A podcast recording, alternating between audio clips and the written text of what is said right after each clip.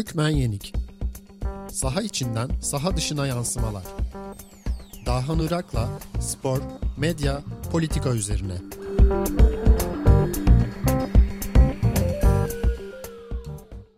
Hükmen Yenik Podcast'in yeni bölümüne hoş geldiniz. Ben Dahan Irak.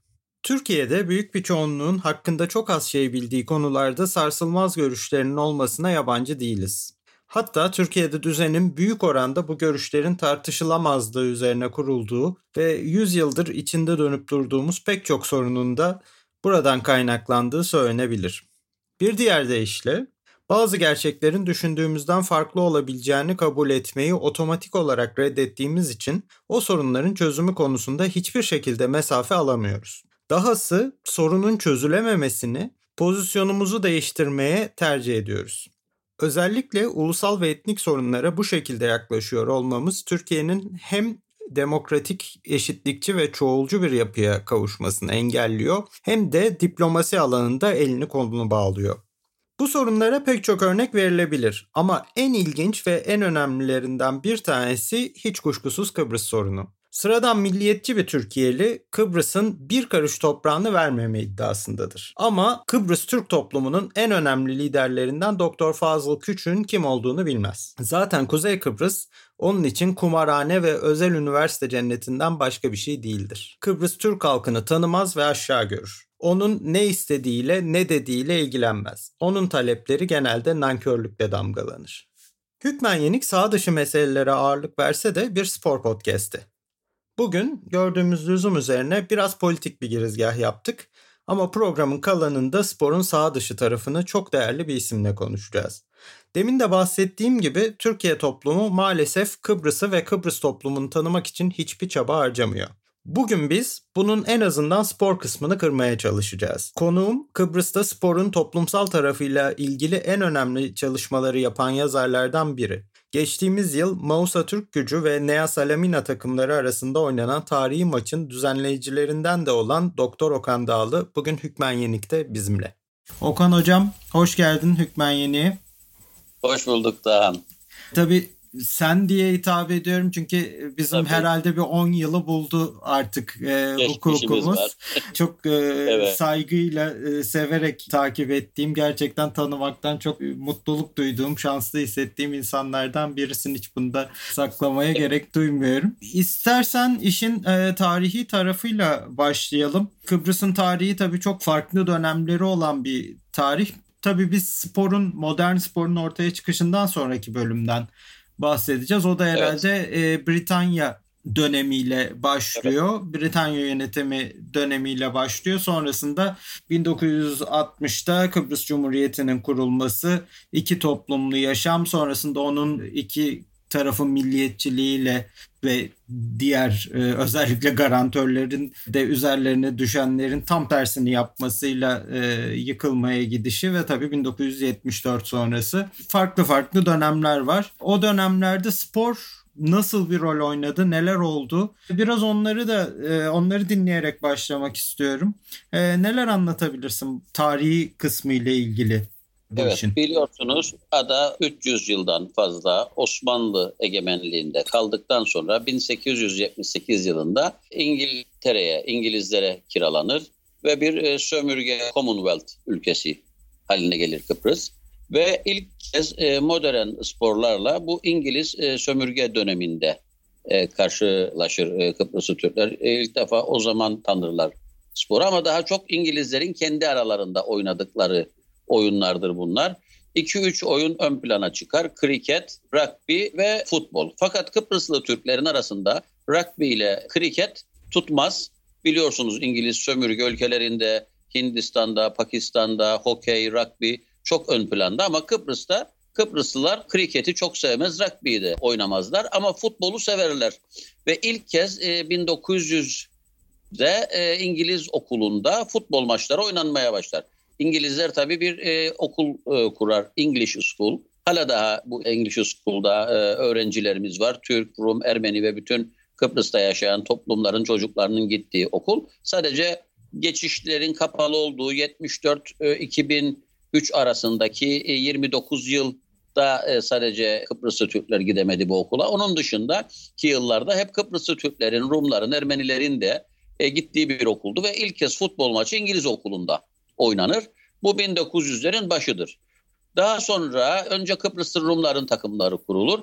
1930'da da ilk Türk Futbol Kulübü Lefkoşa Türk Spor Kulübü kurulur. Hemen akabinde 1934 yılında Kıbrıs Futbol Federasyonu, kısaca Rumca isimleriyle baş harfleri konduğunda KOP diye bilinen Kıbrıs Futbol Federasyonu 30'da kurulur. Ligler 8 takımlı olarak başlar ve Lefkoşa Türk Spor Kulübü de tek Türk takımı olarak bu ligde yer alır. Ermenilerin Ayma takımı yer alır. Çünkü Kıbrıs aslında iki toplumlu değil, çok toplumlu, çok kültürlü bir ada. Diğer geri kalan 6 takım da Kıbrıs'ta Rumlarınla beraber aslında kurucu üyesi oluruz. As başkan bizden olur, disiplin komitesinin başkanı Kıbrıslı Türklerden olur. Ve bu Kıbrıs Futbol Federasyonu'nda ilk kez 1948'de FIFA'ya kabul edilir. 49'da da ilk resmi maçını İsrail'le yapar. Tabii o zaman sömürge ülkesi olduğu için adına milli takım denmez bunun. Kıbrıs karması derler. Kıbrıs Futbol Federasyonu'nun karması olur ve 1949'da İsrail'den maçlar yapar. Daha sonra 54 yılında da 4 tane arka arkaya, 2 İsrail'de 2 de Kıbrıs'ta maçlar yapar. Çok ilginçtir. Bu karma ilk kez 3 farklı toplumdan oluşur. Türkler, Rumlar ve Ermenilerden oluşur ve düşünün siz bunu Avrupa'da ve dünyanın diğer ülkelerinde ilk kez arı milli takımların dışında, ki ilk kez 70'lerde herhalde bir İngiliz milli takımında bir Afrika kökenli futbolcu oynadı veya bir Fransız milli takımında ya da Alman milli takımında, 1990'lardan sonra farklı toplumlardan, farklı uluslardan milli takımlarda top oynanırken biz bunu 1950'lerde başarmışız. Ve 54'teki İsrail'le oynadığımız maçlarda ilk 11'de 5 Kıbrıslı Türk, 5 Kıbrıslı Rum ve bir de Ermeni futbolcu yer alır. Takımın teknik direktörü Yunanlı Kavallaris. Biraz da Yunan milliyetçiliğinin tepkisini alır. Kıbrıslı Rum milliyetçilerin tepkisini alır. Ve der niye işte nüfus dengesi, biliyorsunuz genelde %80'lerde Kıbrıslı Rumların nüfusu varken 20-25 civarında da bizim Kıbrıslı Türklerin nüfusu var. Yani denge 75'e 25, 80'e 20 civarında değişti hep tarih boyunca. Hatta Kıbrıs Cumhuriyeti kurulurken bu 70'e 30'a çekildi ve 70-30 dengesi üzerinden gitti. Ama ilk kez böyle bir karmada beşer oyuncu oynuyor. Kıbrıslı Türkler, Rumlar eşit sayıda yer alıyor. Buna biraz tepki koyuyorlar Kıbrıslı Rum milliyetçiler. Yunanlı hoca da diyor ki eğer gerçekten objektif, çok daha objektif olaydım, Kıbrıslı Türk oyunculardan 6'ya da ne koymam lazımdı? Kıbrıs karmasına daha fazla oyuncu koymam gerekirdi. Onun için çok tepki göstermeyin. Kıbrıslı Türkler bu işi en az sizin kadar oynuyor noktasında geliyoruz 54 yılına kadar, ama 55'i maalesef geçemiyoruz. 55'te ne oluyor? EOKA 1 Nisan'da kuruluyor. Daha sonra 6-7 Eylül olayları oluyor. Türk milliyetçileri Türkiye'de ya Taksim ya ölüm yürüyüşleri yapıyor. Ekim-Kasım aylarında EOKA'nın kuruluşuna yönelik, yapacağı eylemlere yönelik İngiliz yardımcı polis, auxiliary polisleri alıyor göreve yeni. Ve fakirlik var o dönem. 1945'ten sonra Dünya Savaşı'ndan çıkmış Kıbrıs'ta büyük fakirlik var ve büyük oranda Kıbrıslı Türkler yardımcı polis oluyor İngiliz sömürge idaresinde ve bir anda EOKA'cılarla Yunan milliyetçileri, Rum milliyetçileriyle Kıbrıslı Türk polisler, ama İngiliz sömürgesi yönetimindeki polisler karşı karşıya geliyor. Bir anda milliyetçi bir atmosferde maalesef o balayı günlerimiz diyeyim artık, Kıbrıs karmasında beraber oynadığımız Kıbrıs Futbol Federasyonu Ligi'nde, hatta 1950-51 yılında bir Kıbrıslı Türk takım Çetinkaya, daha sonra Lefkoşa Türk Spor Kulübü'nün dönüştüğü Çetinkaya ilk kez şampiyon olur. Arka arkaya Kıbrıs kupalarını kazanır ama 55'te işte bu olaydan sonra KOP'tan Kıbrıslı Türkler ayrılır mı, atılır mı tartışması hala daha devam eder. Ben şu anda 2. cildini geliştirerek hazırladığım iki toplumlu futbolcular yeni adıyla Topta Birlikte kitabımda bunu çok detaylı olarak inceliyorum. Ve öyle bir durum ki çok ilginçtir. 63'te Kıbrıs Cumhuriyeti'nin de ayrışma süreci aynı böyle oluyor. Resmi tez, Kıbrıslı Türklerin tezi, Rumlar bizi Cumhuriyet'ten attı. ve 1953'e geri dönecek olursak Kıbrıslı Rumlar bizi Futbol Federasyonu'ndan attı. Rumların tezi de Kıbrıslı Türkler kaçtı. Biz atmadık, onlar kaçtı. Hem Kıbrıs Futbol Federasyonu'nda 1955'te hem 1963'te Kıbrıs Cumhuriyeti'nden Türklerin kaçtığını iddia ediyorlar. Böyle bir atmosferde önce ilk ayrışma Kıbrıs'ta futbolda başlıyor. Tabii o dönemde biliyorsunuz Seferberlik Tetkik Kurulu kuruluyor. Daha sonra 60'lı yıllarda adına Özel Harp Dairesi denilen daire kuruluyor ve Kıbrıs'ta ilk örgütlenmesi oluyor bu Seferberlik Tetkik Kurulu'nun ve Kıbrıs'ta yeraltı örgütlenmesi, EOKA'ya karşı yeraltı örgütlenmesi başlıyor ve TMT kuruluyor burada da. Ve Kıbrıs'ta tabii 58'de Türklerle Rumlar arasındaki çatışmalar had safhaya gidiyor. Futbol tabii 55'ten sonra bizim Kıbrıs Futbol Federasyonu'ndan ayrıldığımızdan sonra bir Kıbrıs Türk Futbol Federasyonu oluşturuyoruz ve liglerimizi kendi aramızda yapıyoruz ama artık bu uluslararası arenadan kopuşumuz demektir. Çünkü bizim kurduğumuz lig ne FIFA'ya ne UEFA'ya üye olamaz. Ve Kıbrıs Cumhuriyeti'nin kuruluşuna geliriz. Kıbrıs Cumhuriyeti bir federal yapı aslında. Üniter devlet ama federal yapı. Çok ilginçtir. Bu federal yapıda futbol ayrı devam ediyor. Kıbrıs Rumların tarihçilerinde, spor tarihçileriyle ben sohbet ettim. Onların yazılarını okudum. Şimdi çıkaracağım kitaba da ekledim. 2 defa bize FIFA gelin görüşelim ve sizi Kıbrıs Türk futbolunu da KOP'un içinde birleşin. Tekrardan FIFA'ya, UEFA'ya dahil edelim önerisi oluyor. Biz reddediyoruz. Çünkü kafamızda aslında bizim ayrılıkçı düşünce, yani o 1955'ten bahsetmiştik ya Taksim ya ölüm düşüncesi, bugüne kadar devam eden bu düşünce futbolda hep vücut buluyor ve biz bir şekilde bu FIFA'nın eğer böyle bir önerisi varsa ki belgelerle bize gösteriyorlar böyle bir önerinin olduğunu, biz kabul etmiyoruz ve ayrı liglerimize devam ediyoruz ama bu ayrı liglerimiz hep kendi lokal ligimiz oluyor ve hiçbir zaman FIFA ve UEFA'la yıldızımız barışmıyor ta ki 2013 yılına kadar, bundan 7 yıl öncesine kadar. 7 yıl öncesi ne oluyor? 2 federasyonun başkanları, Kıbrıs Türk Futbol Federasyonu Başkanı ve Kıbrıs Futbol Federasyonu Başkanı Sertoğlu ve Kutsokomnis çok yakın ilişkiler kuruyor. Gelin bu federasyonları birleştirelim noktasına gidiliyor. İki taraftaki milliyetçiler ayağa kalkıyor ama buna rağmen bu iki lider, federasyonların başındaki iki lider bu işleri iyi götürüyor. Zürih'te hatta 2013'te Sepp Blatter, FIFA Başkanı Michel Platini, UEFA Başkanı olarak dörtlü toplantı yapıyorlar. Bütün dünya televizyonlarının önünde imzalar atılıyor. 2 futbol federasyonu birleşiyor belli bir noktada ama maalesef ülkeye geri dönüyorlar ve bu attıkları imzaların arkasında durmuyorlar. Yine işte uymayan imzasına, tutmayan attığı imzayı hayata geçirmeyen biz miydik, onlar mıydık tartışmasının üzerine gidemeden biz şeyi kaybediyoruz. Rum Futbol Federasyonu Başkanı Kutsokomnis ölüyor ve bu işte kalıyor. Ve biz tekrardan artık bir daha FIFA'ya, UEFA'ya geri dönme şansını o günden sonra gündeme getiremiyoruz. Nasıl bir spor ortamı var Kuzey Kıbrıs'ta? Kıbrıslı Türk toplumu nasıl bir spor ortamı vardır? Orada nasıl bir taraftarlık vardır? Futbol tabii ki çok baskın bir spor ama bunun dışında ilgilendikleri başka spor dalları var mı? Hangi takımlar var? Hangi kulüpler var? Hangi kulübün hangi taraftarı vardır? O arada sen de kendi kulübünü açık edersen bundan sonra, çünkü hani çok tarafsız olmadığını bilerek konuşalım bundan sonraki kısmı. Yani orada başka diğer dünya ligleri, Türkiye Ligi, diğer ligler ne kadar takip ediliyor? Orada hani Kuzey Kıbrıs dışındaki liglerin takip edilme durumu nedir? Güneyi ne kadar takip ediyor? Bunları da bize bir aktarabilir misin özetle?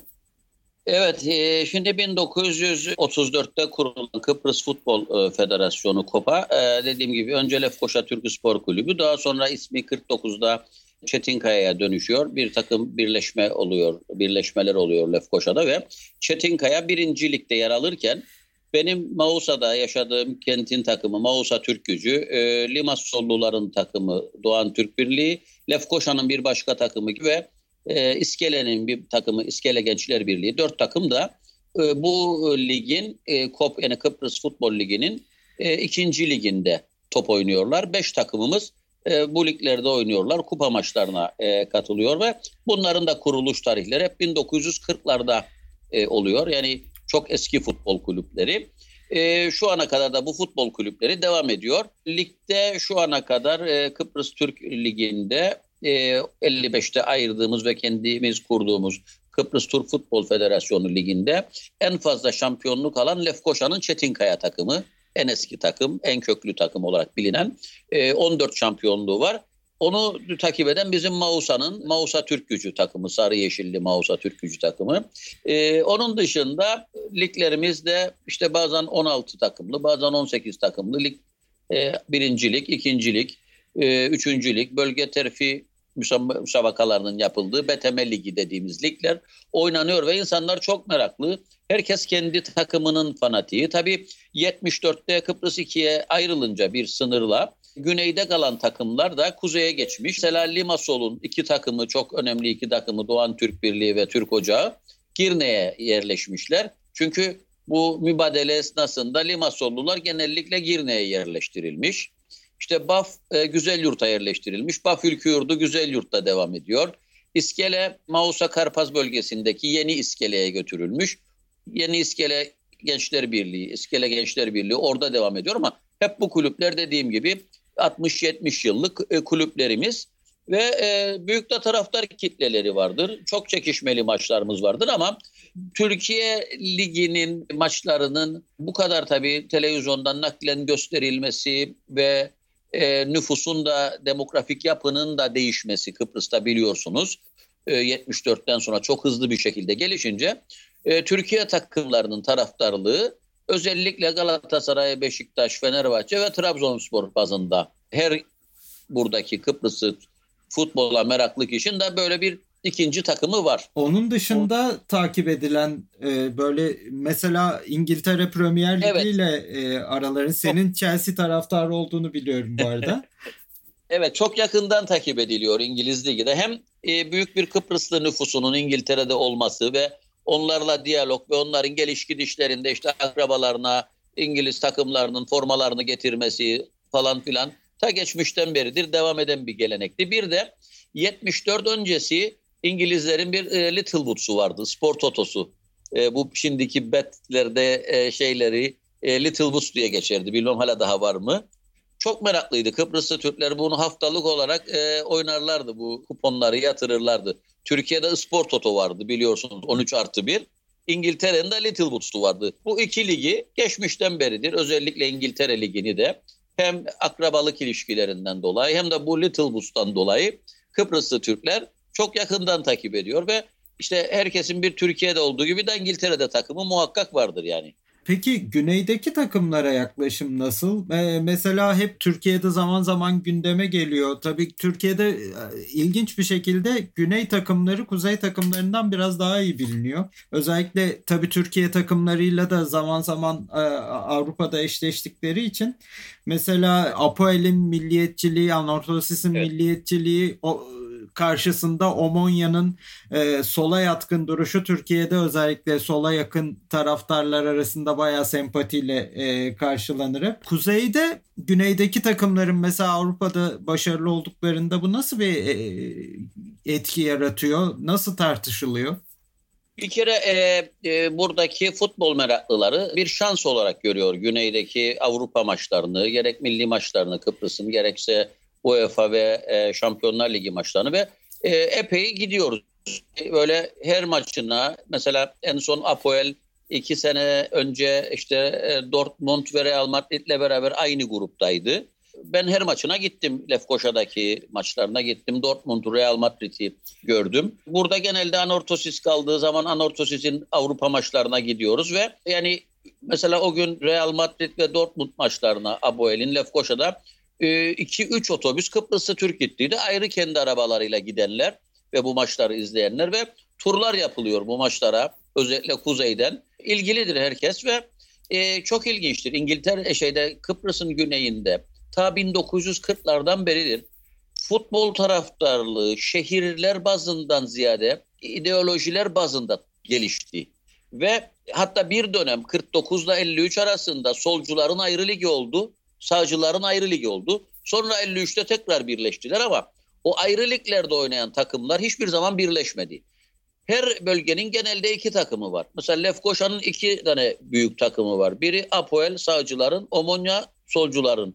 Mağusa'nın iki büyük takımı var. Anorthosis sağcıların, Nea Salamina solcuların.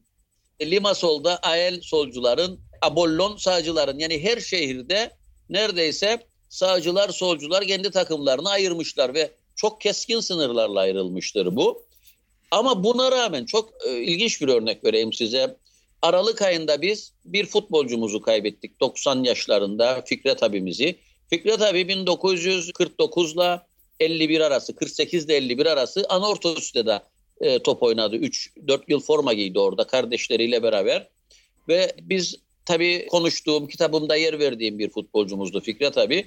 Ben o gün Facebook'ta ve Twitter'da ölüm haberini paylaşınca işte Anortosis'te, Mağusa Türk Gücü'nde, Çetinkaya'da forma giymiş Fikret abimizi kaybettik diye. Hemen Kıbrıs durumları aradı cenazeye, gelemediklerini, kaçırdıklarını, geç haber olduklarını ama bizi muhakkak o hafta oynanacak Anorthosis maçında beklediklerini söylediler. Ben de arkadaşlarımla gittim, bize özel bir yer ayırdılar ve maç öncesi özgeçmişini okuyarak Fikret abinin 1948-51 arası Anorthosis'te forma giydiğini, Anorthosis'in çok meşhur bir futbolcusu ve golcüsü olduğunu ve kendisine bir dakikalık bir saygı duruşu yapacaklarını söylediler. Ve bütün stat ayağa kalktı ve Fikret abi için o milliyetçi, o sağcı Anorthosis bir dakikalık saygı duruşunda bulundu. Nea Salamina'dan bahsettin aslında. Evet. Nea Salamina üzerinden hemen bir geçiş yapalım. Senin dahil olduğun ve Mağusa Türk Gücü'nün dahil olduğu çok önemli bir inisiyatif var. Bir kuzey takımıyla, Mağusa Türk Gücü'yle güney takımı Nea Salamina'yı ilk defa bir sahada yıllar sonra ilk defa bir araya getirmeye çalıştınız. Muvaffak da oldunuz büyük ölçüde ama tabii krizsiz olmadı bu. Şimdi Peace and Sports bütün sorunlu bölgelerde dünyada spor aracılığıyla bu sorunları aşmaya çalışan bir organizasyon. Merkezi Monaco'da bulunuyor ve Prince Albert de bu Peace and Sports organizasyonunun fahri başkanı gibi ve işte birçok bölgelerde yaptıkları çok önemli çalışmalar var. Mesela Yunanistan mülteci kamplarında Yunanlı basketbolcularla beraber o mültecilerin bir araya gelişleri gibi ve çeşitli böyle bizim gibi Kıbrıs'ta gibi ulusal sorunun olduğu, milliyetçi sorunların yaşandığı bölgelerde spor yoluyla bu tarafları, birbirine karşıt duran tarafları bir araya getirmeye çalışan bir organizasyon. Bunlar 2,5-3 sene önce bir de Yunanistanlı organizatörleri var. Nea Salaminalı yöneticilerden yakınlıkları var.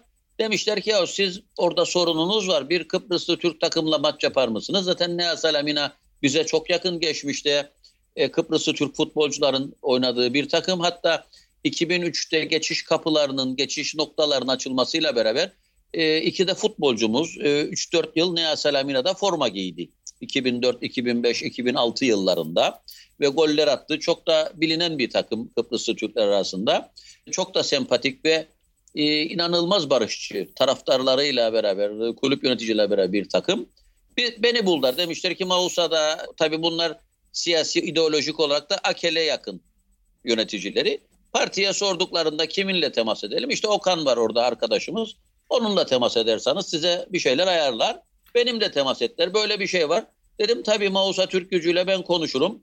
Maç yaparsak beraber bu bizim için çok önemli olur. Çünkü biz Kıbrıslı Türkler 1983'ten sonra, yani KKTC'nin ilanından sonra hiçbir dostluk maçı, resmi maç veya herhangi bir hazırlık maçı, hiçbir maç oynayamadık. Çünkü 83'e kadar Türkiye'den gelen takımlarla biz hazırlık maçları yapıyorduk, karşılıklı maçlar yapıyorduk. 83'ten sonra UEFA buna da izin vermedi.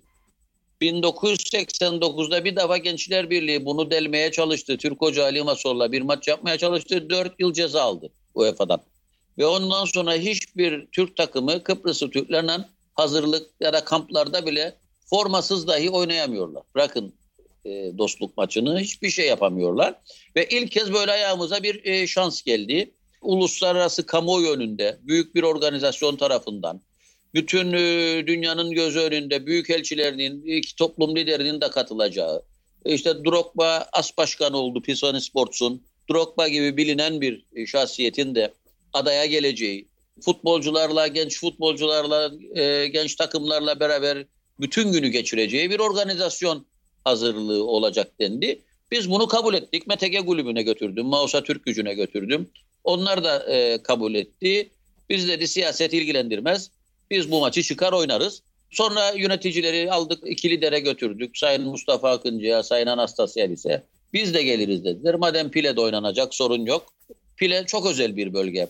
Bizi dinleyenlere böyle hatırlatmak isterim.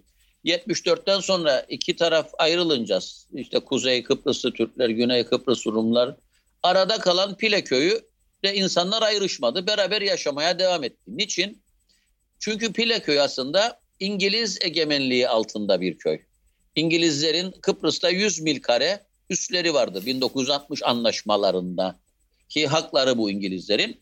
Ve bunların bir kısmı işte Mausa, Pile, Larnaka arasındaki bir bölgede, bir kısmı da Limassol tarafında bu üslerin.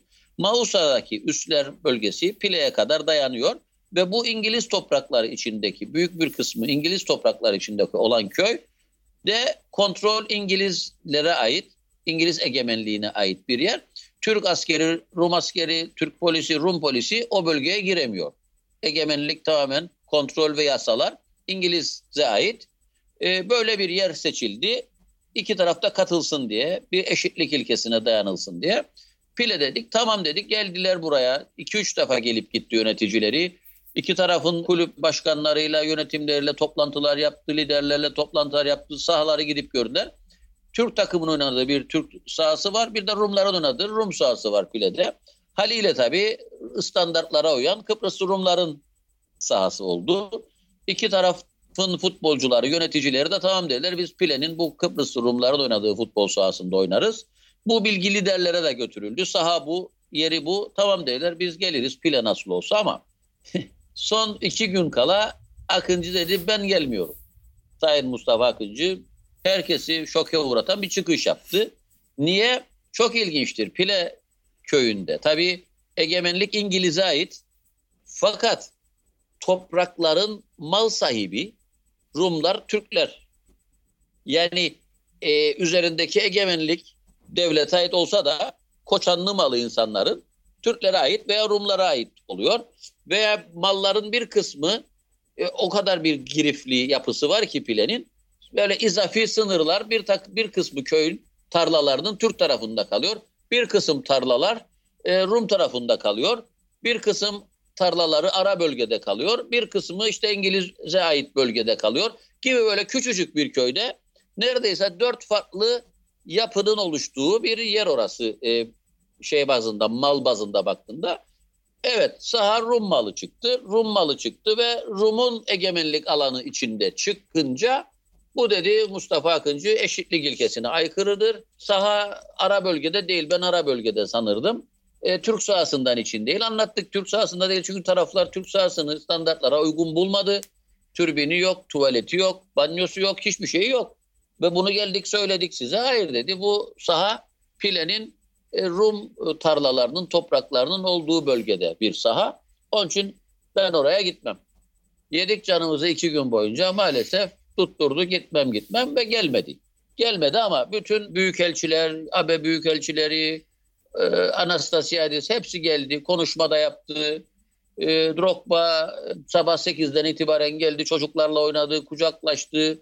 Hatta Mağusa Türk Gücü'nde gece 12'ye kadar, ertesi gün sabah 8'de otobüsler kalkıp gidecek artık çocuklar, genç takımlar falan filan. Sabahın 8'inde başlayan bir organizasyon. Gece 12'ye kadar kulüpte siyasi trafik, gitmeyin, etmeyin, başkan gelmeyecek, siz de gitmeyin, yok başkan Türk Gücü'nü arar, başkaları arar, bir sürüyle falan. Ve çok zor bir duruma girdim. Ben tabii bütün dünya davetli orada, herkes gelecek programını yaptık. 8 saat var organizasyonun başlamasına. Bizim takımın ne olacağı, ne yapacağı belli değil hala daha.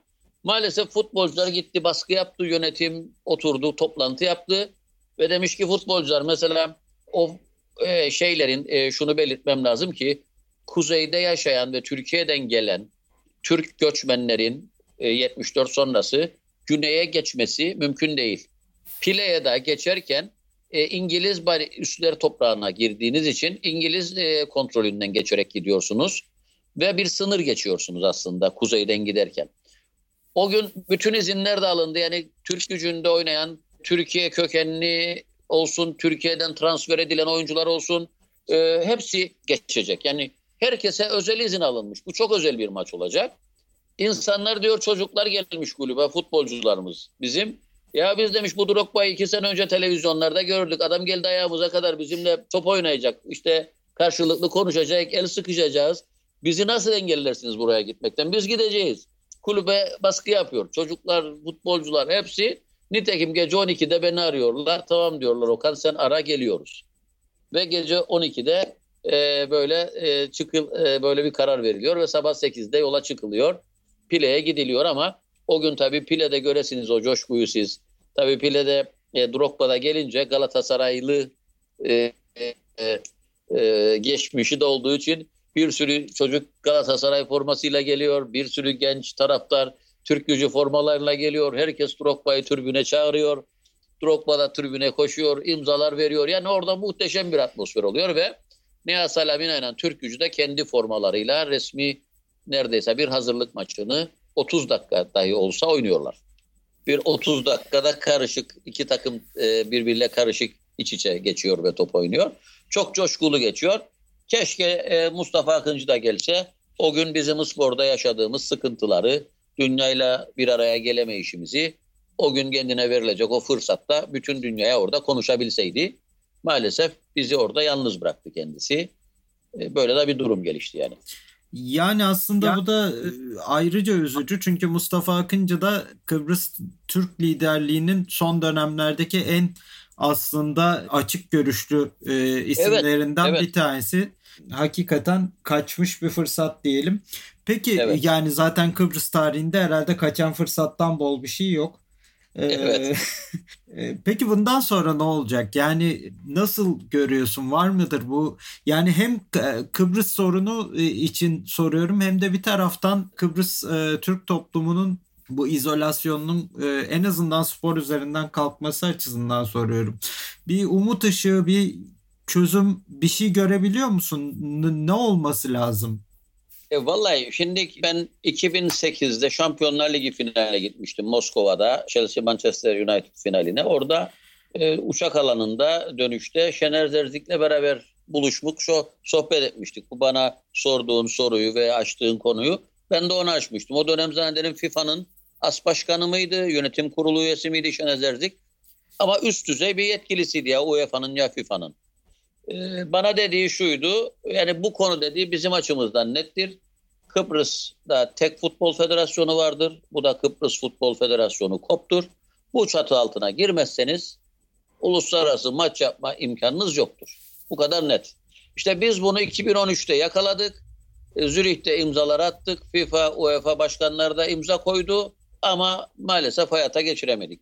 O momenti de kaybettik. Aynen 2004'teki anlam planındaki kaçırılan moment gibi. Tabi orada Kıbrıslı Rumların bariz bir hayrı olmuştu ama burada kimin hayır dediğini çözemedik.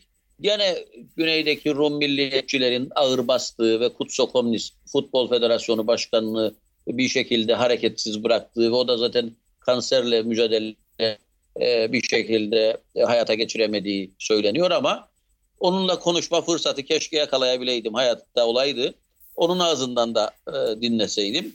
Ama Hasan Sertoğlu'ndan dinlediğim kadarıyla ben de üstüme düşenleri yapmaya hazırdım ama maalesef karşılığını bulamadım dedi ve 2013-14'teki o girişimler kaldı. Şu anda 6 sene geçti bunun üzerinden. Yeni bir girişim yok. Biz tabii dünya futbolunun dışında bu UEFA'ya, FIFA'ya üye olmayan ülkelerin oynadığı başka bir turnuva vardır. Adını bile unutuyorum bazen. Zaten birkaç kere de değişti ismi. Ha, birkaç kere de değişti. İşte Kürdistan oynuyor, Samiler oynuyor, Zanzibar oynuyor. Yani isimlerini böyle duymadığınız toplumların takımlarının oynadığı bir organizasyon var. Konfi aklımdan çıktı şu anda ismi de. O organizasyona da bile son dönemde işte Kürdistan'da oynadığı için zannederim ondan da Türk resmi politikası birazcık huylandı. Onun için ona da gidemediler. son dönemde. Yani böyle kendi başımıza kendimiz çalar, kendimiz söyleriz bir pozisyonda kaldık. Bugün Hükmen Yenik'te sevgili Doktor Okan Dağlı ile birlikteydik. İki Toplumlu Futbolcular kitabı. Türkiye'de bulmak biraz zor ama Kuzey Kıbrıs'tan edinmek mümkün. İkinci cildinin de yakında çıkacağı müjdesini aldık, evet, Okan hocamızdan. Çok teşekkür ediyorum. Ağzına sağlık. En son görüştüğümüzde Londra'daydık. Evet. Bakalım bir dahaki ne zaman, nerede olacak ama inşallah güzel bir ortamda olur. Çok teşekkür ediyorum. Tekrar görüşmek üzere.